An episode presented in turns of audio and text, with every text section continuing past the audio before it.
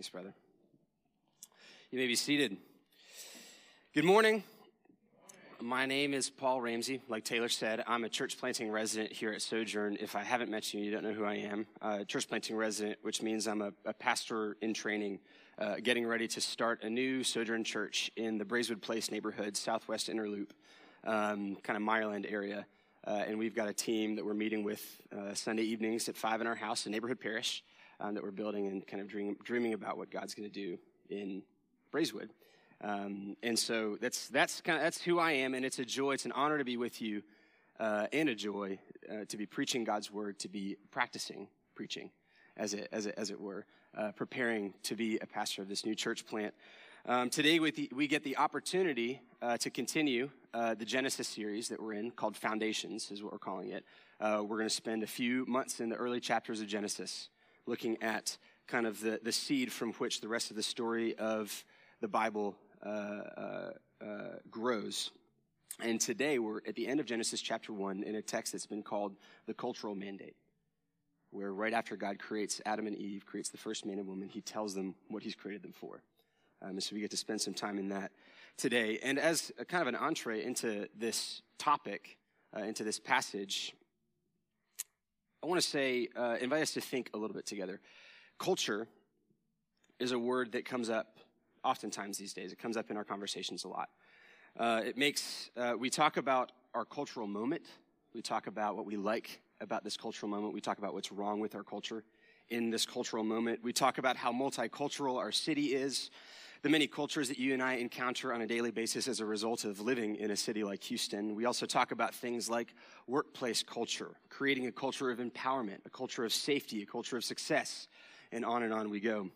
Really, though, I think what we do with the word culture is what we wind up doing is we use it so much that we wind up kind of talking around the idea of culture rather than talking about it. And so, what is culture? Um, what do we mean when we use the word culture? And I'm going to borrow a definition, uh, or rather, a series of definitions from a pastor named Tim Keller, who you may have heard of. Um, but let's let's think about what culture means. The Latin word for culture essentially meant not to leave nature as it was, but to make something of it. For centuries, culture meant something to do with the actual ground, the earth itself, agriculture, horticulture, not just eating what the ground produced by itself naturally, but tilling the soil, planting seeds, watering, and, and bearing fruit, something better than what was there before. By the 17th century, uh, culture began to take on a slightly different meaning. Not just the ground needed cultivation, but so too did human beings. And so we come up with this, this term, a cultured person, someone who's, who's been educated, whose mind has been, the toil has been stilled, seeds have been planted, they've been exposed to all kinds of different things because human beings came to be understood as needing cultivation as well. By the 20th century, so the 1900s, the culture began, the word culture began to be understood in, in kind of a more comprehensive way, and that's kind of how we use it today. Culture is understood as the shared beliefs and values right, the shared conventions and social practices of a subgroup or an entire society. In other words, culture involves taking all of the raw material of our lives, uh, everything in life, and rearranging that raw material in order to express meaning, right, in order to express what we think is the good, the true, the real, the important. And, and, Keller illustrated this in a, in a, few ways to make his point. In farming, of course, you till the ground, but what do you do with music? You take the raw material of sound and you shape it in pleasing ways, in ways not just that, that, that, stir the emotions, but in ways that can really create a bed of meaning, a shared meaning for an entire society. Right? There's, there, you, can t- you can listen to music and automatically know what kind of person, what culture of the world uh, that, that, that music is the definition of. What about stories? You take the raw material of words, experiences, products of the imagination, and form them into narratives to present to one another to create meaning. All kinds of cultural artifacts can be seen this way. Art, of course, but also technological advances, even medical advances or legal opinions, right? Uh, financial models. All of these cultural artifacts, these products of human work and effort, are ordering creation, ordering the raw material of creation in order to create meaning and purpose uh, and importance in one way or another. Late, nature was not left as it was, but it was developed into something different. In other words, everything that you and I do, in our lives, whether we are shaping our habits intentionally, preparing a meal, building a relationship with someone else, watching TV, typing an email, leaving a pregnant pause before responding to that text, right? Arguing politics with someone who's wrong, right? Everything that we do on a daily basis. Uh, driving your child to school, signing a lease, attending a church gathering, implementing a new system at work, everything can be understood within the realm of cultivation, creating culture, rearranging, right? The physical, emotional, intellectual, spiritual raw material uh, in the world around you in order to create meaning and value. And as we walk through this series through the early chapters of Genesis, we come to this passage, these few verses at the end of chapter one that give an explanation, I think, for why, on a fundamental level, this is the case. They tell us the reason why this is how we are, that we are cultural agents in the world, that by our very nature, we are active, instrumental means through which the world around us is shaped and changed. That this comes from the fact that we were made in the image of God, created by God to be his image bearers, to be ultimate cultural agents representing God in the world, explicitly commissioned by God to shape the raw materials around us in His name for His glory. Right? So I do want to say this. Uh, if you're not a Christian and you're with us, uh, whether you're curious, skeptical, or whether you're here trying to make a good impression for someone, um, I want to say two things to you. One, I'm so glad that you're here. I want you to know that you're welcome here. You're welcome with your questions. You're welcome with your objections.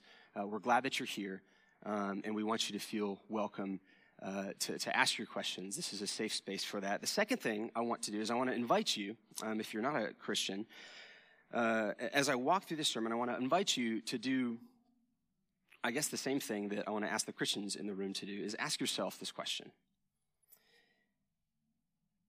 Ask yourself, why is cultivating the world around us so important to us?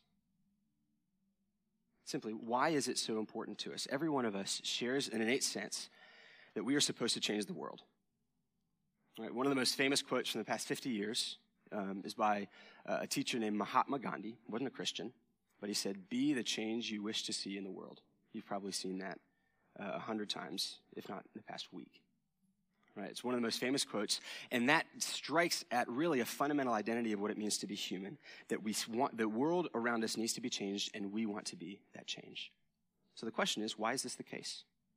Where does this come from? Why is striving for, for unity, for love, for peace, for justice, why is this a good thing? Is it explainable by, the, by, by some idea of evolutionary self preservation? Is it explainable by some random kind of consequence of reality that we, we stumbled upon the idea of goodness as a collective identity for humanity? Or could it be that we were created with this as our purpose, given to us by a creator who loves us, who cares deeply for our well being, and who's empowering us even today to live in line with the purpose for which he created us? So I'm going to do my best, of course, to explain what I believe God's telling us about those questions in this passage. Um, and if you have any questions, concerns, objections, I'm not going to be in a hurry afterwards. Please come up. I'm happy to talk to you. And any of our people, we're a church filled with thoughtful men and women and children who would love to talk with you, invite you into our parishes, uh, and work through these questions um, that we have together. So let's dig in with that. We're in Genesis chapter 1. Uh, Genesis 1 is, of course, the Judeo Christian cosmology, which is a fancy way of saying it's our origin story, the origins of the heaven and, heavens and the earth, everything that exists. This is our story for how these things came about. Taylor, for the past few weeks, has been addressing a lot of the questions that come up with Genesis 1, a lot of questions of interpretation, and he's helped to lay a foundation, I believe, for how we are to interpret what we read um, as history, as true, um, with humility, but with confidence. And suffice it to say this about Genesis chapter 1. Uh, in the words, if you have an ESV study Bible, it's a great resource, especially if you have questions about the Bible. Um, it's a great it's a great resource. And, and, the study Bible says this in one of its notes. It says, chapter one, uh, the main purpose of chapter one is to convey the picture of an all-powerful, transcendent God who sets everything in place with consummate skill in conformity to his grand design we see God creating all things, the heavens and the earth. He creates uh, the light in the sky. He creates, he, he, from the waters which cover the earth, he pulls up land. He fills this land and the waters and the skies with living creatures.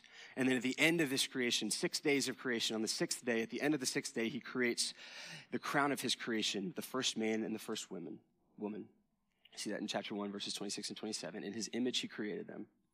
Um, and then after he creates them, he gives them the purpose for which he created them. And that's our passage for today. Here's my plan for this morning. I've got three points. Um, I'm going to be jumping around the story of the Bible a good bit, using these verses at the end of chapter one, and really especially Genesis 1:28. We'll be in verse 28 for most of our time today.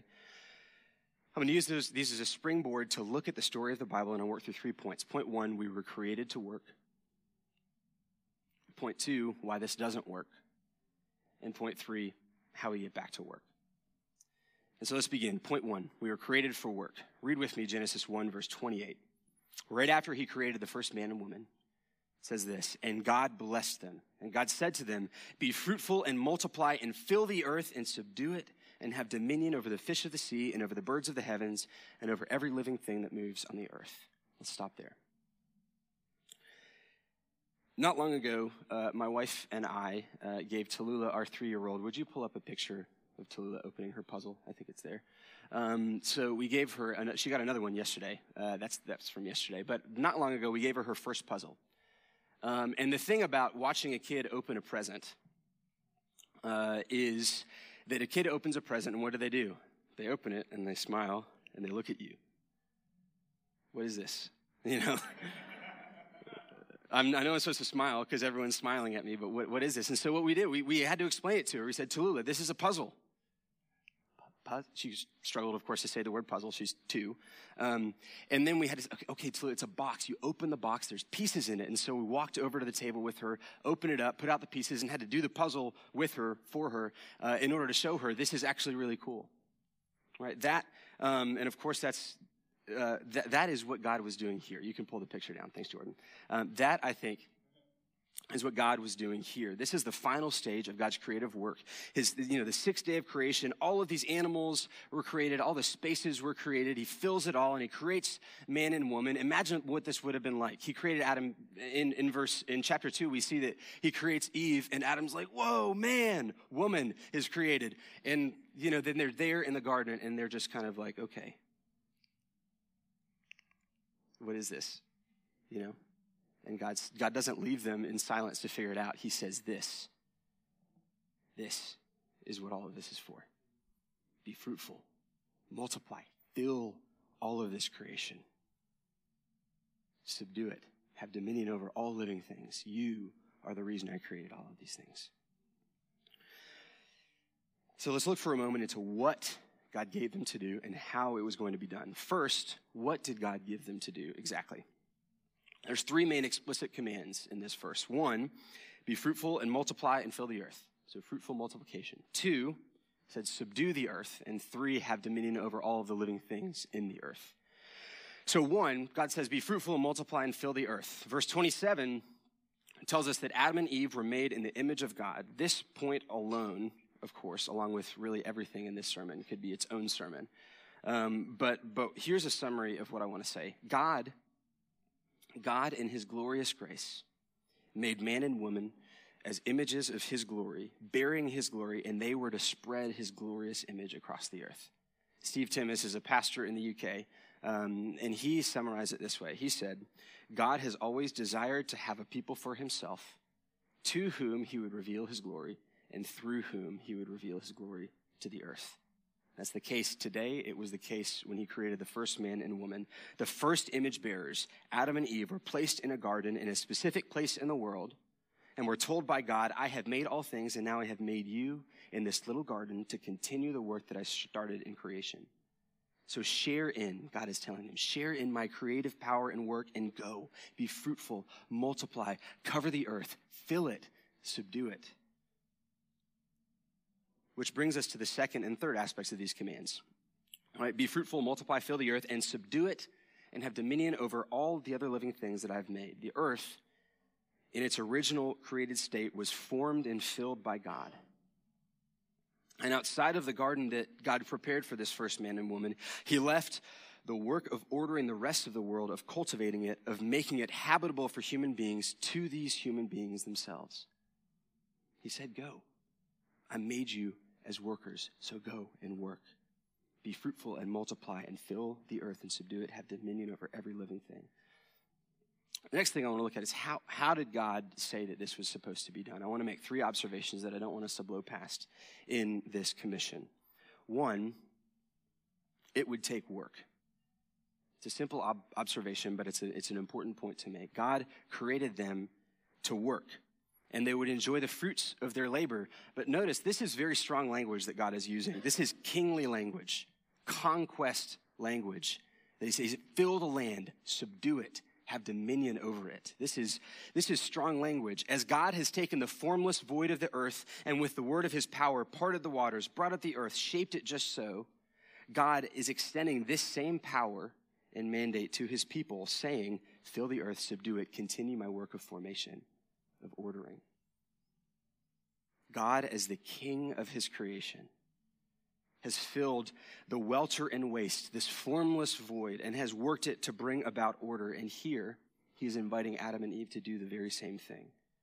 There's a sense of formlessness that God wants Adam and Eve to form. There's a sense of void that God wants Adam and Eve to fill. And this makes sense. Of course, after the image of the divine worker who worked for the first days of creation, God would, it would make sense that his image bearers would be workers themselves, doing a very similar kind of work. So God, in a sense, to illustrate this a little bit, God, God is kind of the ultimate delegator in a sense. You might have had a boss who just did everything him or herself. Right? You wonder why this seems so wrong in a work environment. Well, even the God of the universe, when he had every right to, and who could have done everything perfectly had he done it all on his own, he chose, rather than to do it that way, to invite his subjects, you and me, all of humanity, into this work, sharing this work with us. All right, think of what it's like to live and work in an environment that has a culture of empowerment. Think of the sense of ownership, the sense of meaning, the sense of unity, the sense of honor that we receive when we're welcomed to perform real tasks that require real responsibility. Why does that feel so right? Because that's why, that's how God made us in the first place. The Garden of Eden wasn't just a place to sit and eat grapes and mangoes, right? It wasn't an eternal wine and cheese party. It was a place that God gave Adam and Eve the model that they were to replicate, to spread, to expand over the face of the, of the earth, and He empowered them to do so. He said, Go do this. And so that's the first observation. God gave them work to do, and it was like life giving work. It was work that gave them purpose. It gave their lives meaning. They were to take the raw materials of creation and cultivate them, working side by side with God and each other to create a culture that glorified Him, thus spreading His heavenly reign over the whole earth. That brings us to the second observation I want to make. They would do this together. Right? How are they to do this? They were to work and they're to work together. This commission was intrinsically and intensely collaborative. Right? It's not just that God said you guys should work together on this, it's that they can't not work together.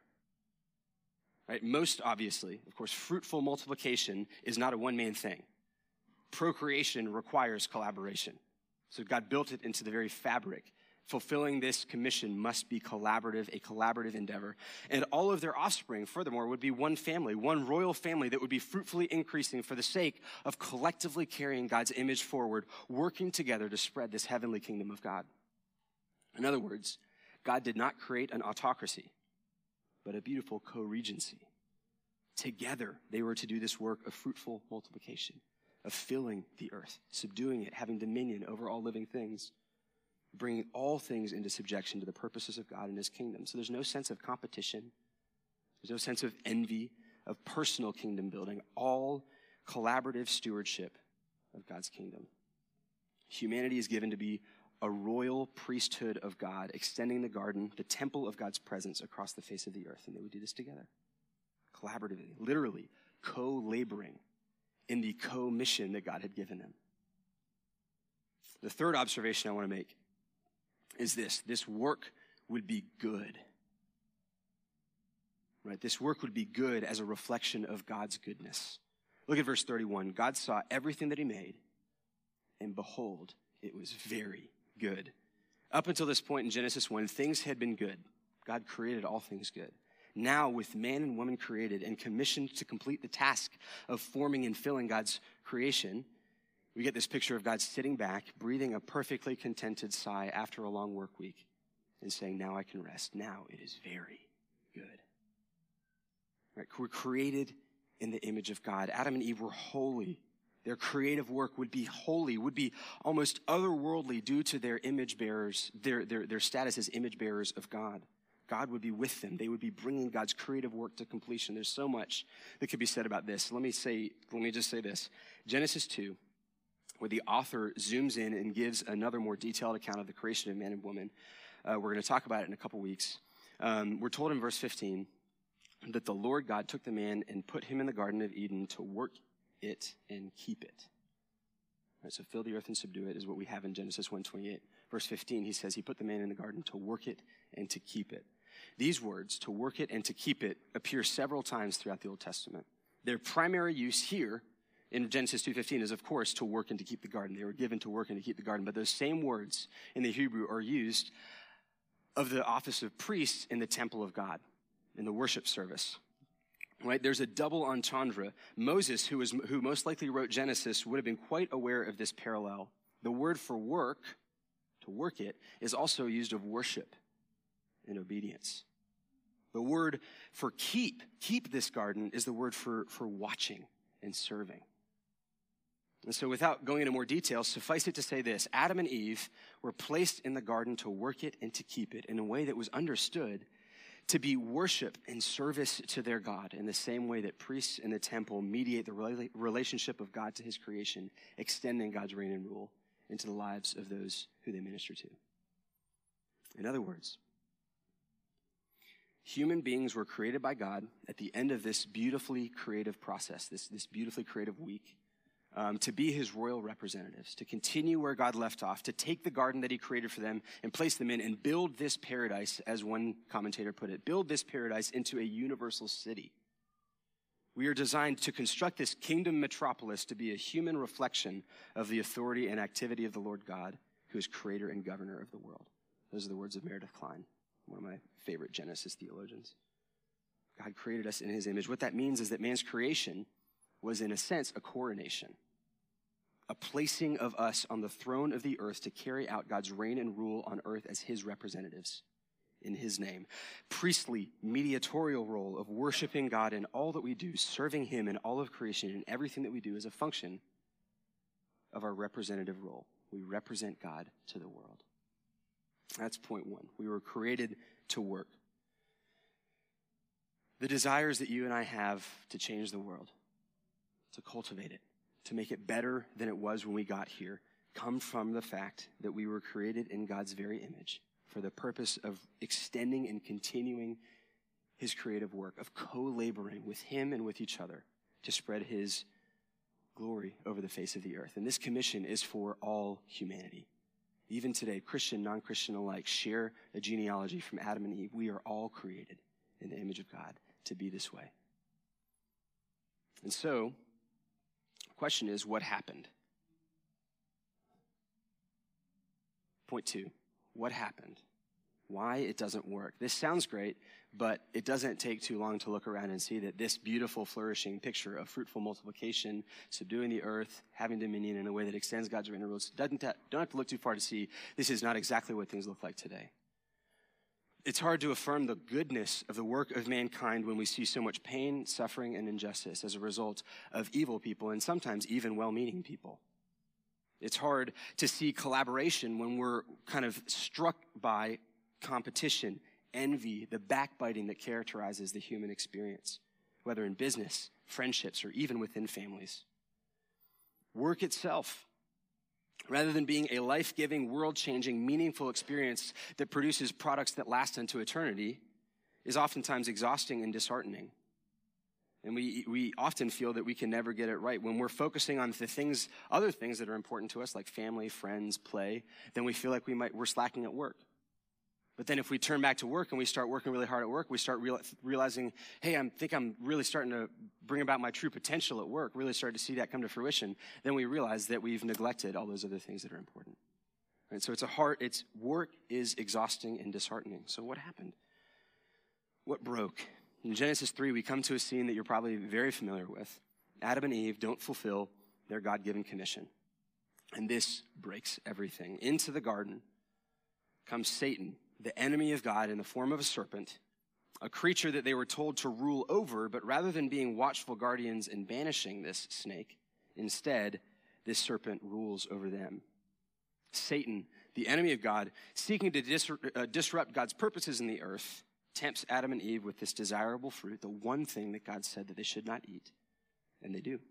And there's this really sad irony in how this happens. Satan basically says to Adam and Eve, he says, You can be like God without doing all of this work. Just eat. He said, Here's a shortcut. The irony is that they were already like God. And what Satan was telling them not to do was what God created them to do, which is what made them like God, the fact that they were to work. But they fell for it. They were told to have dominion over the animals, and instead they were dominated by a snake. They were, they, they were told to subdue the earth, but instead they were subdued by this fruit of the earth. As a result, they received a curse. Genesis 3 14 through 19, we're not going to go line by line. We'll say that for a future sermon in this series. But let me summarize for us. Here's what happens in the curse. The task of filling the earth through multiple, through fruitful multiplication, through childbearing, would now be painful. A painful experience for the woman. Rather than partnering with her husband, the woman's desire would be to overtake him, to overthrow him, and he in turn would rule over her in a domineering fashion. Work itself would be painful and arduous rather than pleasurable and fulfilling. And even all of this hard work of the ground would not bear what we are looking for. It would bear thorns and thistles. All the while, constantly, there would be this enmity between the serpent and the child of the woman, the children of, of the woman, seeking to interrupt this serpent, this Satan, this enemy, seeking to interrupt everything that the children of Adam and Eve would ever try to do. Ultimately, Right, what was meant to be this ever expanding, glorious kingdom through the good work of men and women, producing beautiful, everlasting cultural artifacts that bring God glory, the products of mankind's hands would instead rot, gradually disintegrating, and humans themselves were condemned to the same, eventually dying and returning to the dust from which they came. Remember the observations that I made back in the first point of this glorious commission that it would take work work itself in this curse broke. With the very task they had been given now being made painful and unfruitful. What would it take? The, the, other observation that it would be collaborative. Collaboration broke. Man and woman now see, the, see each other as adversaries rather than co laborers.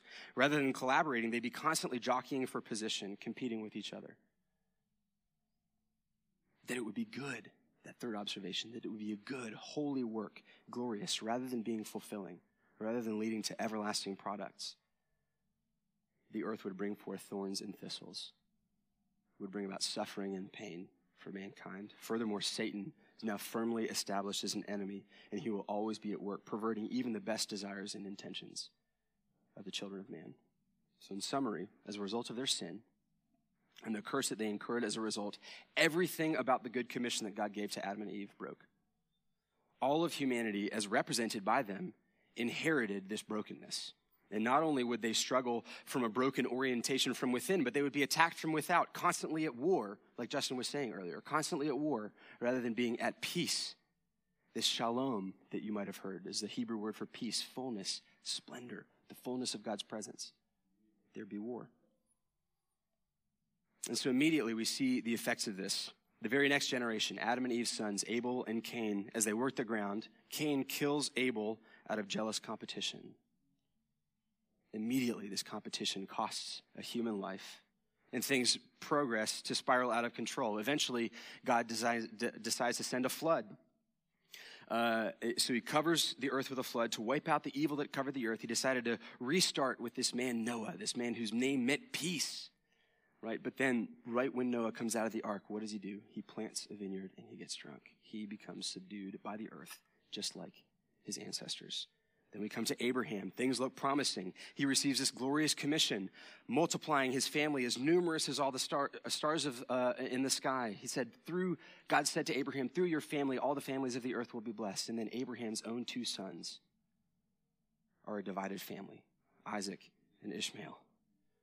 Jacob, Isaac's son, is renamed Israel, and his 12 sons become the 12 tribes of Israel. If you've read your Bible, you know that that family is anything but harmonious and loving. There's so many more stories uh, from the history of Israel that I could say. If you don't have much experience with the Bible, I may have lost you. Apologize. Here is what I think we see in the Bible. We see this never-ending st- cycle of faithfulness, prosperity, and hope, which lead to complacency, which lead to idolatry, which lead to rebuke and then repentance. And then with effort, we come to a place of faithfulness again. And then there's hope and then there's prosperity. And then there's complacency, which leads to idolatry and sin and rebellion. And there's this, this never ending cycle. Always looks good for a moment, but then we realize that the work of man doesn't last the way that it was created to because something is very wrong with the human condition and with the fabric of the cosmos.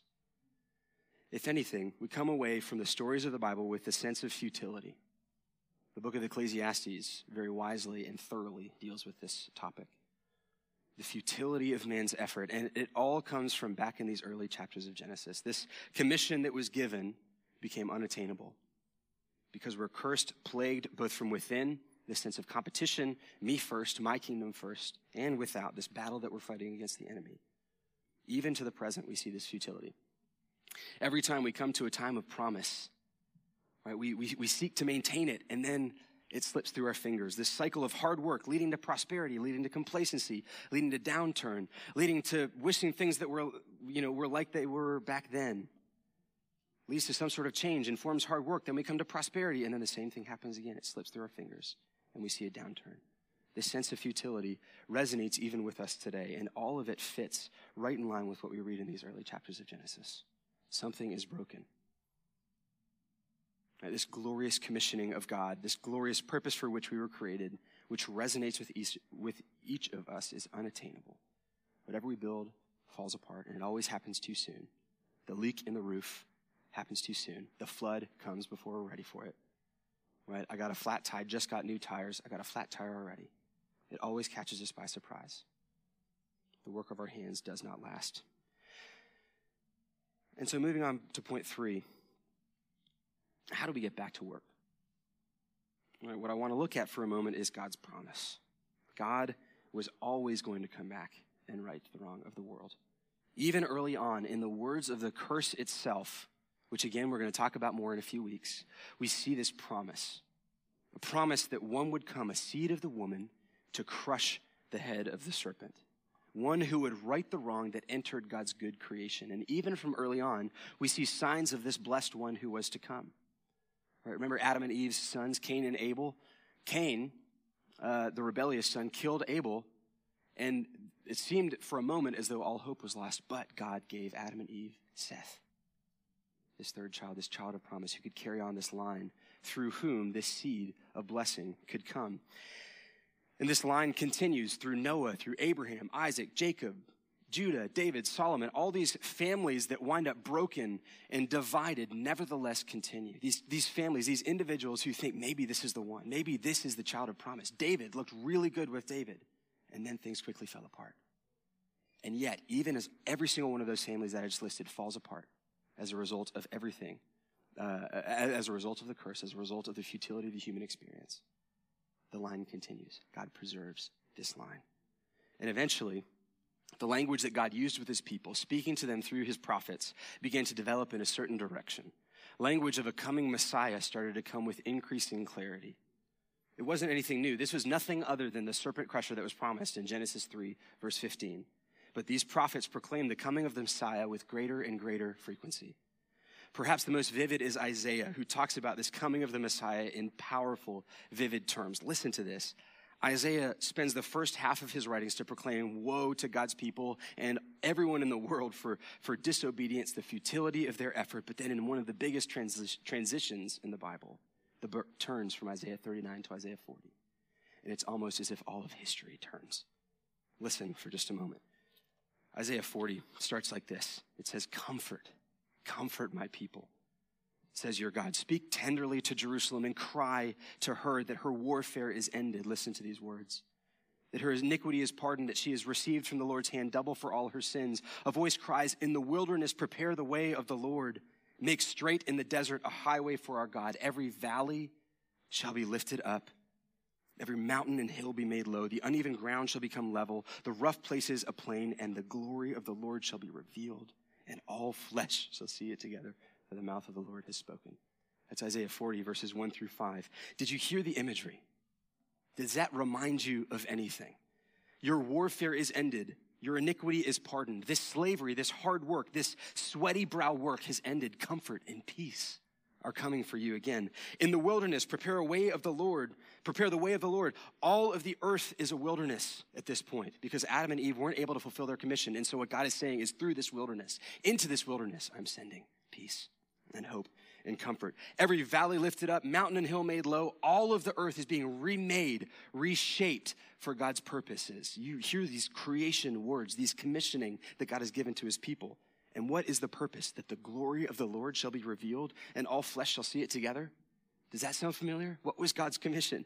That his image bearers would cover the earth, showing all flesh the glorious character, love, uh, power of God.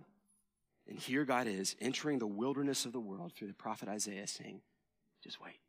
I'm coming to do this myself. And who is Isaiah writing about? Right at the end of this chapter, Isaiah says, But they who wait for the Lord. So this person is not alive yet. They who wait for the Lord shall renew their strength. They shall mount up with wings like eagles. Isaiah then goes on in the later chapters of Isaiah, particularly chapters 50 through 63. He says, he starts to describe this one who is coming to do this work. He would be a man, a glorious king. At the end of his government, there would be, there would be no end to his government. He would bring peace, he would bring power, he'd bring unity, he'd be justice, but he'd also be a man of sorrows. He'd be stricken, he'd be afflicted. He would take upon himself the curse that was due for all of humanity. And Isaiah says, wait for him. Just wait for him. He's coming. They who wait for the Lord shall renew their strength. They shall mount up with wings like eagles. They shall be comforted and renewed. We could not do this ourselves. Humanity is lost in our sin, lost in our rebellion, with our own flesh working against us, with an enemy working against us. We need God's help, and here God is, preaching to his people through Isaiah, saying, You're right. You can't do this. Now that you see this, though, take heart. Take heart. I am sending someone to come and do this for you. And so, sure enough, 600 years later, here comes one from the wilderness, John the Baptist proclaiming the kingdom of heaven is at hand. The kingdom of heaven is at hand. John, are you the one? I'm not the one. One is coming. You know, whose sandals I am unfit to tie. And then this one who John the Baptist sees walking down to the river to be baptized. John is almost speechless. He says, It's him. That's him, the Lamb of God who takes away the sins of the world. Jesus is baptized there by John the Baptist. And what does Jesus do right after his baptism? Do you remember? He goes out into the wilderness to be tempted by Satan. And consider God sends him into this wasteland to be tempted by Satan. And what does Christ do? He conquers Satan. He upholds God's command perfectly. He succeeds where Adam didn't. And then he re-enters civilization. But consider, consider Satan's temptation. To Jesus, he shows Jesus one of the things that he's tempted by. He shows Jesus the kingdoms of the earth. And he says, Jesus, all of this can be yours to rule over if you just worship me. Same exact temptation. You have work set before you. Listen, you can have all of this. You don't need to do the work. And Jesus says, no. I was created to work.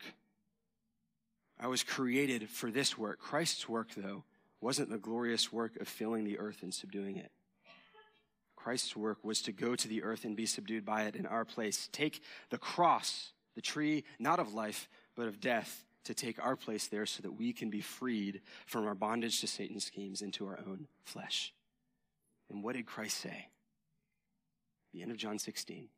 What did Christ say? He said, I have said these things to you that you may have peace. In the world you have, you will have tribulation, but take heart. I have overcome the world.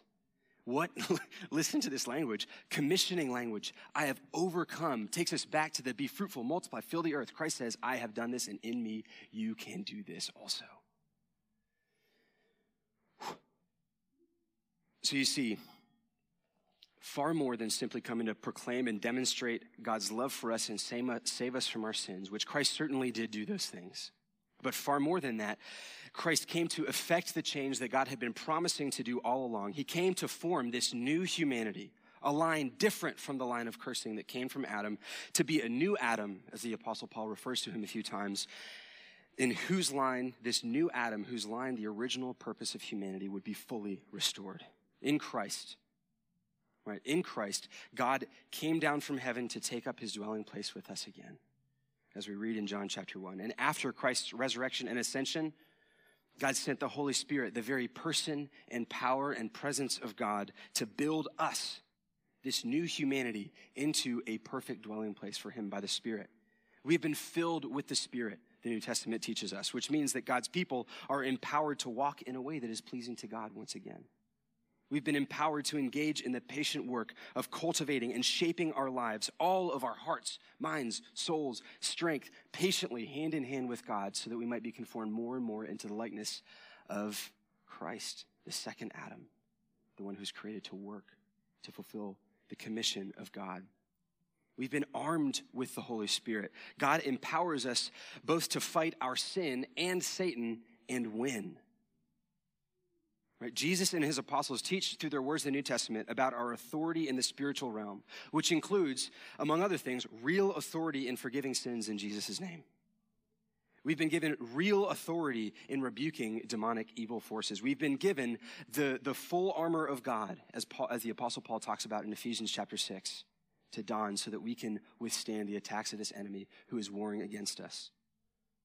We have been sent in Jesus' name to extend God's mercy across the earth with the fullness of his authority, which he gives to us. The theologian N.T. Wright wrote a book recently uh, entitled The Day the Revolution Began. And I love that title. The day the revolution began. One of the things that N.T. Wright is trying to reclaim and, and show us in that book is that Christ's death on a cross was more than simply salvation from sins, but it marked the beginning of a revolution a revolution that recommissioned this new humanity to a new and at the same time very old vocation that of being a royal priesthood tasked with restoring and reconciling all of God's creation. That's what Christ did on the cross. At the end of his ministry, Jesus gave what, what, what has been called the Great Commission go and make disciples of all nations. We can very much understand that as the Great Recommission. God said in this first Great Commission in Genesis 1.28, he said, be fruitful and multiply and fill the earth. Christ says very much the same thing. Go and make disciples of all the earth. Right? In other words, go and make worshipers of God. Go make priests of God. Go make upright Adam and Eve's. Right? To finally pick up where the first ones left off, to make this world into the kingdom of God.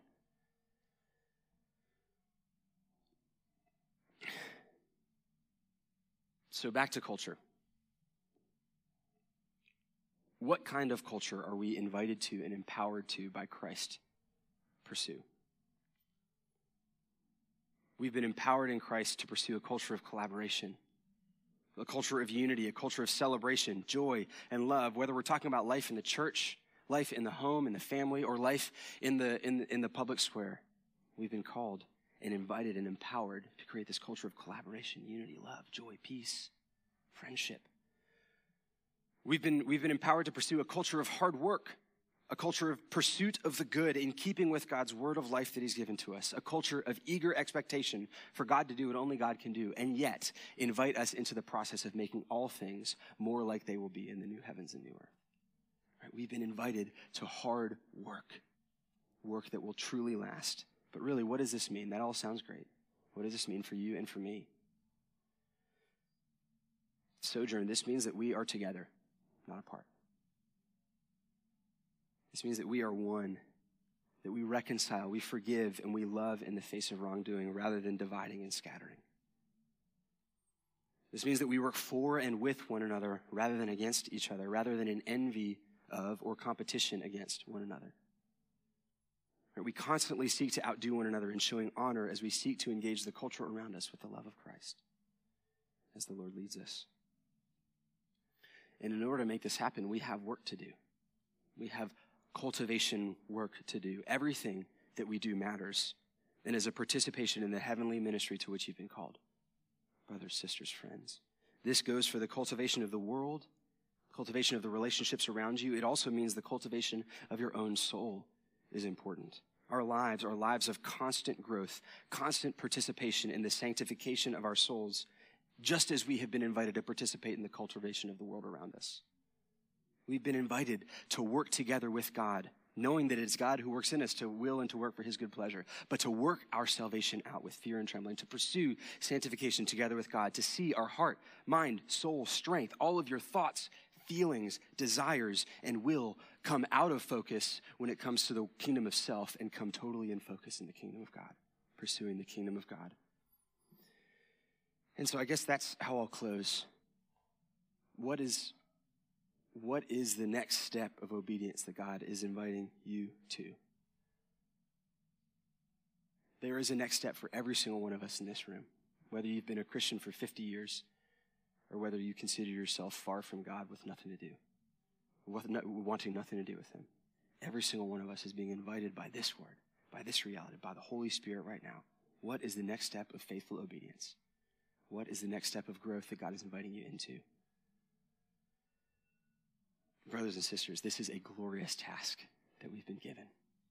And God has provided the way for us to this, this great commission that God gives us to be fruitful, to multiply, to fill the earth, to, to pursue the good of the world, to pursue love, peace, joy, all the good things that we know are right. God has empowered us to do so in Christ, so come to Him. Jesus invites, I will put you back to work. I'm not going to just invite you to be saved so that you can sit on the couch and watch other people do the work. I'm going to invite you. Jesus said, I'm going to invite you. Follow. What did he say to his first disciples? He didn't say, follow me and sit and listen to while I talk. He said, follow me. I'm going to make you fishermen. Take up, if anyone would follow me, lay down your life, take up your cross and come. Let's go. Let's get to work. The invitation is to come to him. There's nothing we must do but look at him and say, Christ, I want you. I need you.